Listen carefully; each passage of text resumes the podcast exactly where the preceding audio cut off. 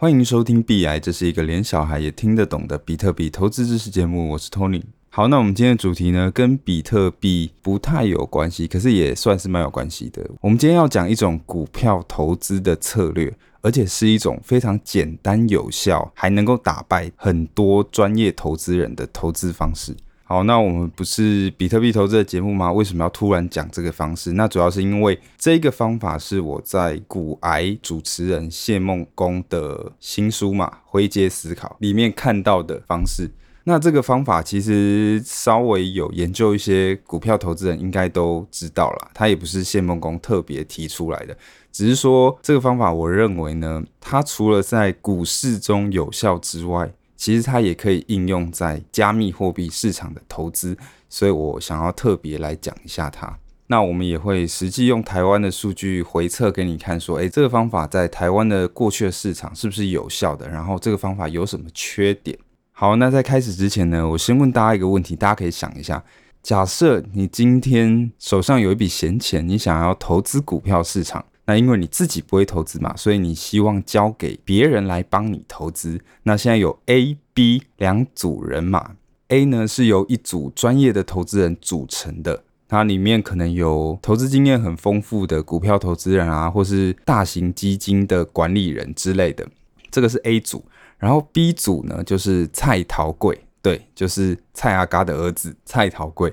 那请问你要把你的钱交给 A 专业投资人，B 蔡桃贵，哪一组人他可以帮你在市场上面有比较好的获利？哦，这个问题感觉很荒谬，不过大家可以先想一下。好，那接下来我们就进入我们的主题。首先呢，像是股票的股价，一般来说会反映一个公司的基本面嘛，就是反映它的获利情况。所以，如果我们能够预测一个公司的发展，能够预测说这间公司之后有很好的获利的话，那理论上它的股价就是会水涨船高嘛。可是要预测一家单一公司的发展，其实非常困难。我们可能要做很多功课，然后看很多报告，然后比较同产业的各类型的公司等等等。所以其实要预测单一一间公司的发展是很困难的。这就是为什么投资其实很难。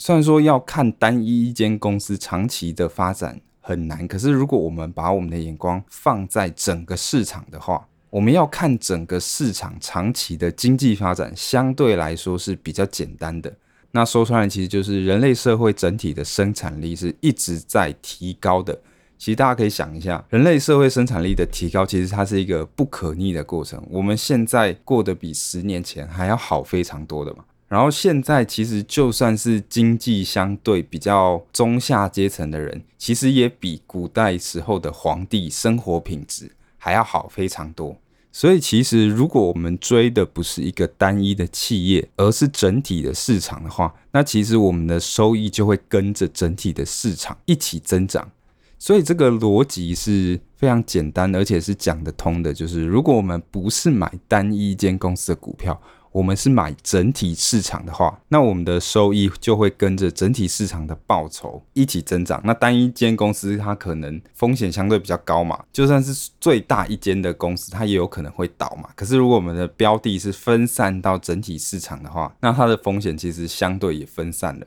那我们要怎么样买整体的市场？那当然不是说你每一间公司的股票都买一张啊，应该是没有人会这样做了。那其实买入整体市场的方式就是买入大盘市值型的 ETF，这个我相信很多人都有概念，就是零零五零嘛，你可以把它当成是台湾前五十大的上市公司的加权平均这种感觉。那虽然说它只有前五十大的公司，不过其实已经有足够的代表性了。所以其实你买入零零五零的话，已经可以算是你把你的资金分散在台湾整体市场。那如果你相信台湾的发展之后是还会再持续的进步的，那你只要配息再投入，而且长期持有的话，那你整体的收益就会跟着台湾的发展一起飞。那当然，如果你觉得买台湾还不够分散，那你还可以买到。美国嘛，美国也有这种市值型的 ETF，你可以买追踪那个标普五百指数的 ETF，但都可以。可是它核心概念就是这样，就是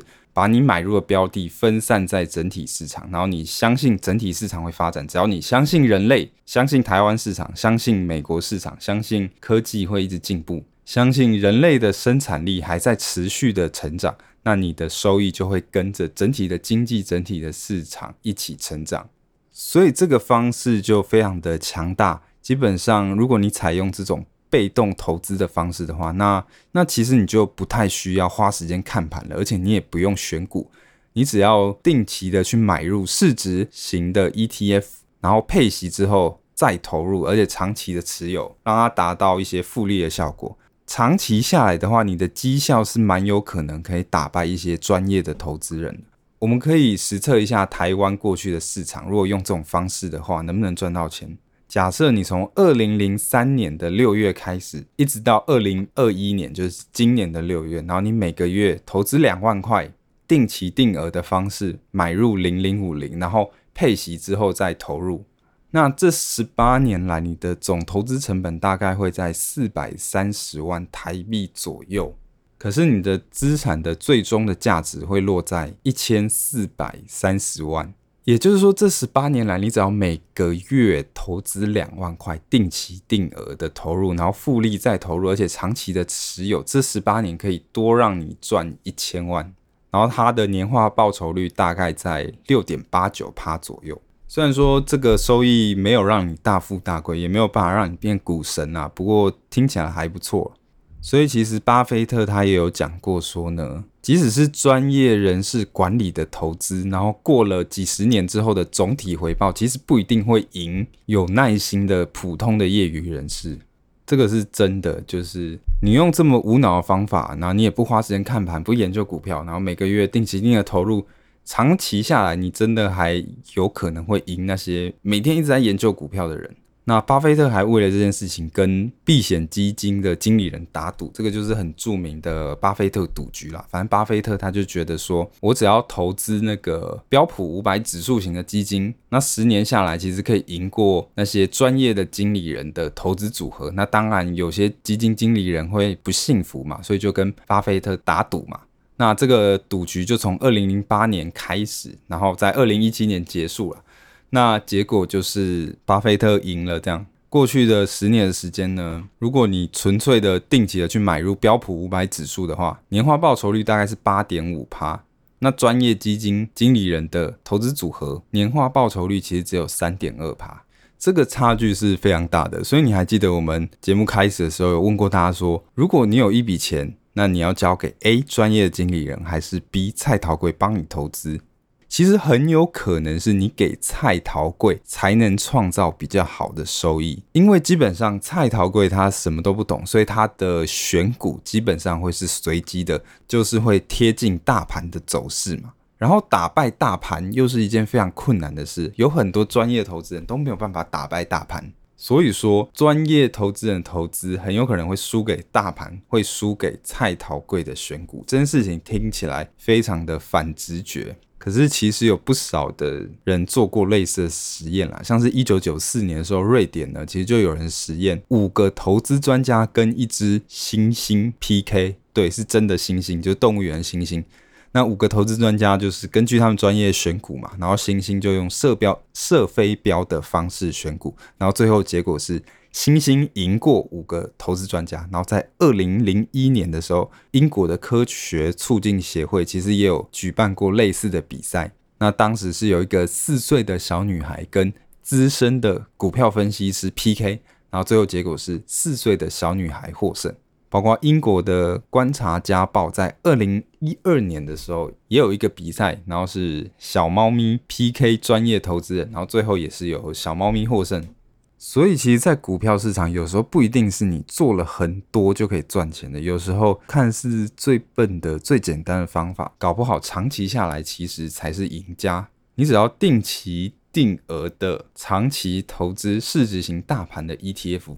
那你还真的有可能长期下来会打败专业投资人。其实就真的是这么简单而已。那为什么明明有这么简单的方式，可是还是有很多人在股票市场中赚不到钱？其实我觉得。主要原因是因为要认清自己的无能是一件非常困难的事情。其实人本来就很容易有一些思考上的偏误嘛。股票交易的时候，你的人性会一直阻碍你做出正确决策。所以说，选择被动投资的方式，其实就是适时的认清自己的无能啦。你就是没有那么厉害，那既然你没有办法打败大盘，那你干脆就加入大盘吧。好吧，那我也不要选股了，我也不用看股票，我就是定期定额、长期的投资市值型的 ETF。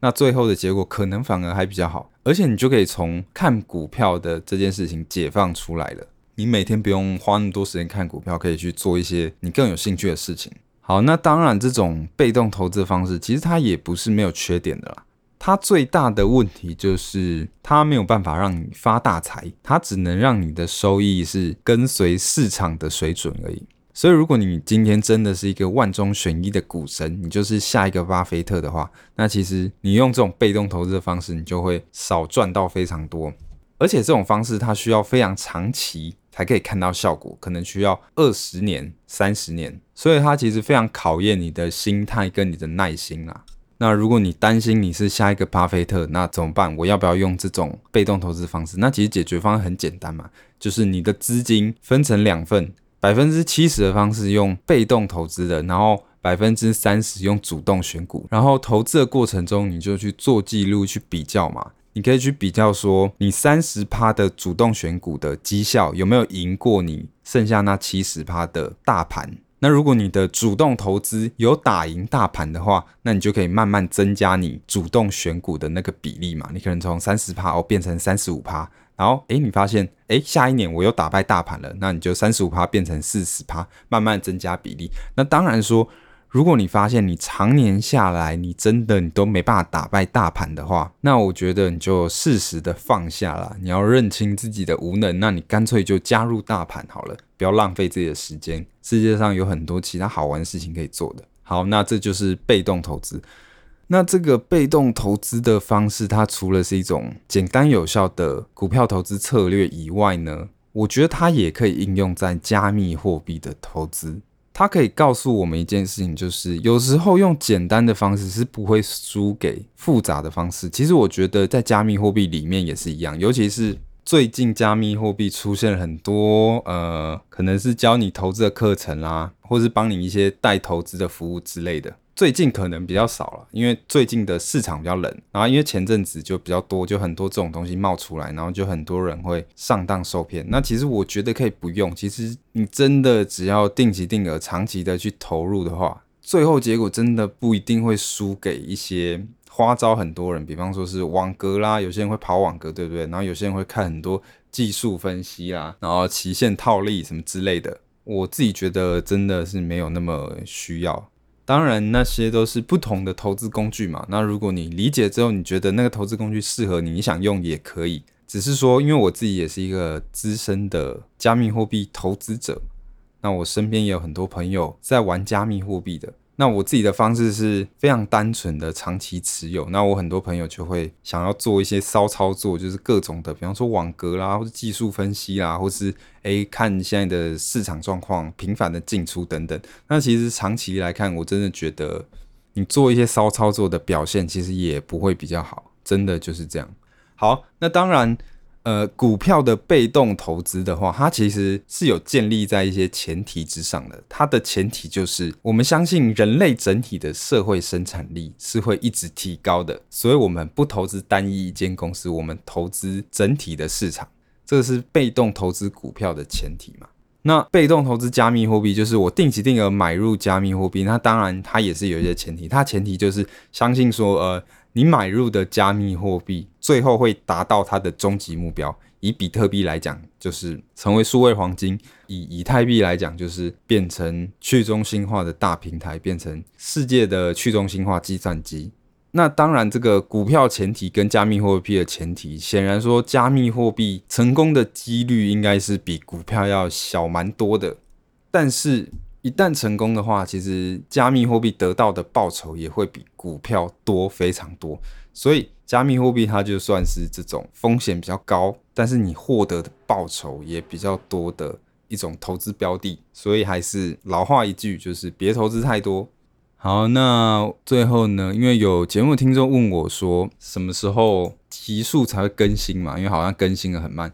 其实如果你看我大概频率的话，大概是两周更新一集，那确实是频率没有很高啦。之所以频率比较低的原因，其实第一就是呃，因为我懒嘛，对，因为事情比较多，然后然后再来是，其实我是觉得真的不用这么频繁，因为其实像我节目一直以来都倡导比较。安全稳健的投资方式，而且我也倡导说，你不要把你的太多的资产放在加密货币上面，所以你的投资主力还是以股票为主。所以我会觉得说，我希望听众是，哎，你是真的想要在投资上面获得一点东西的，那你还是多花一些时间去听股票方面的。那我觉得目前来讲的话，两个礼拜一集的这个频率，我是觉得还 OK。那时间很宝贵的，可以去研究很多其他东西，不一定要一直听加密货币的投资。两个两个礼拜一集其实已经可以了。说真的，你看我们节目的集数虽然很少，可是目前讲的东西，我觉得对于大部分来讲的人来讲，都已经足够去应对市场。你看这两个礼拜下来也没发生什么。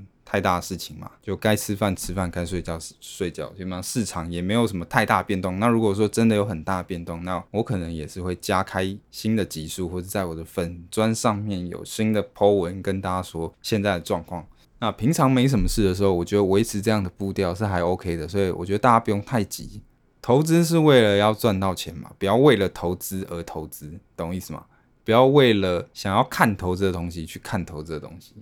好，那这就是今天的全部内容，就下一集再见。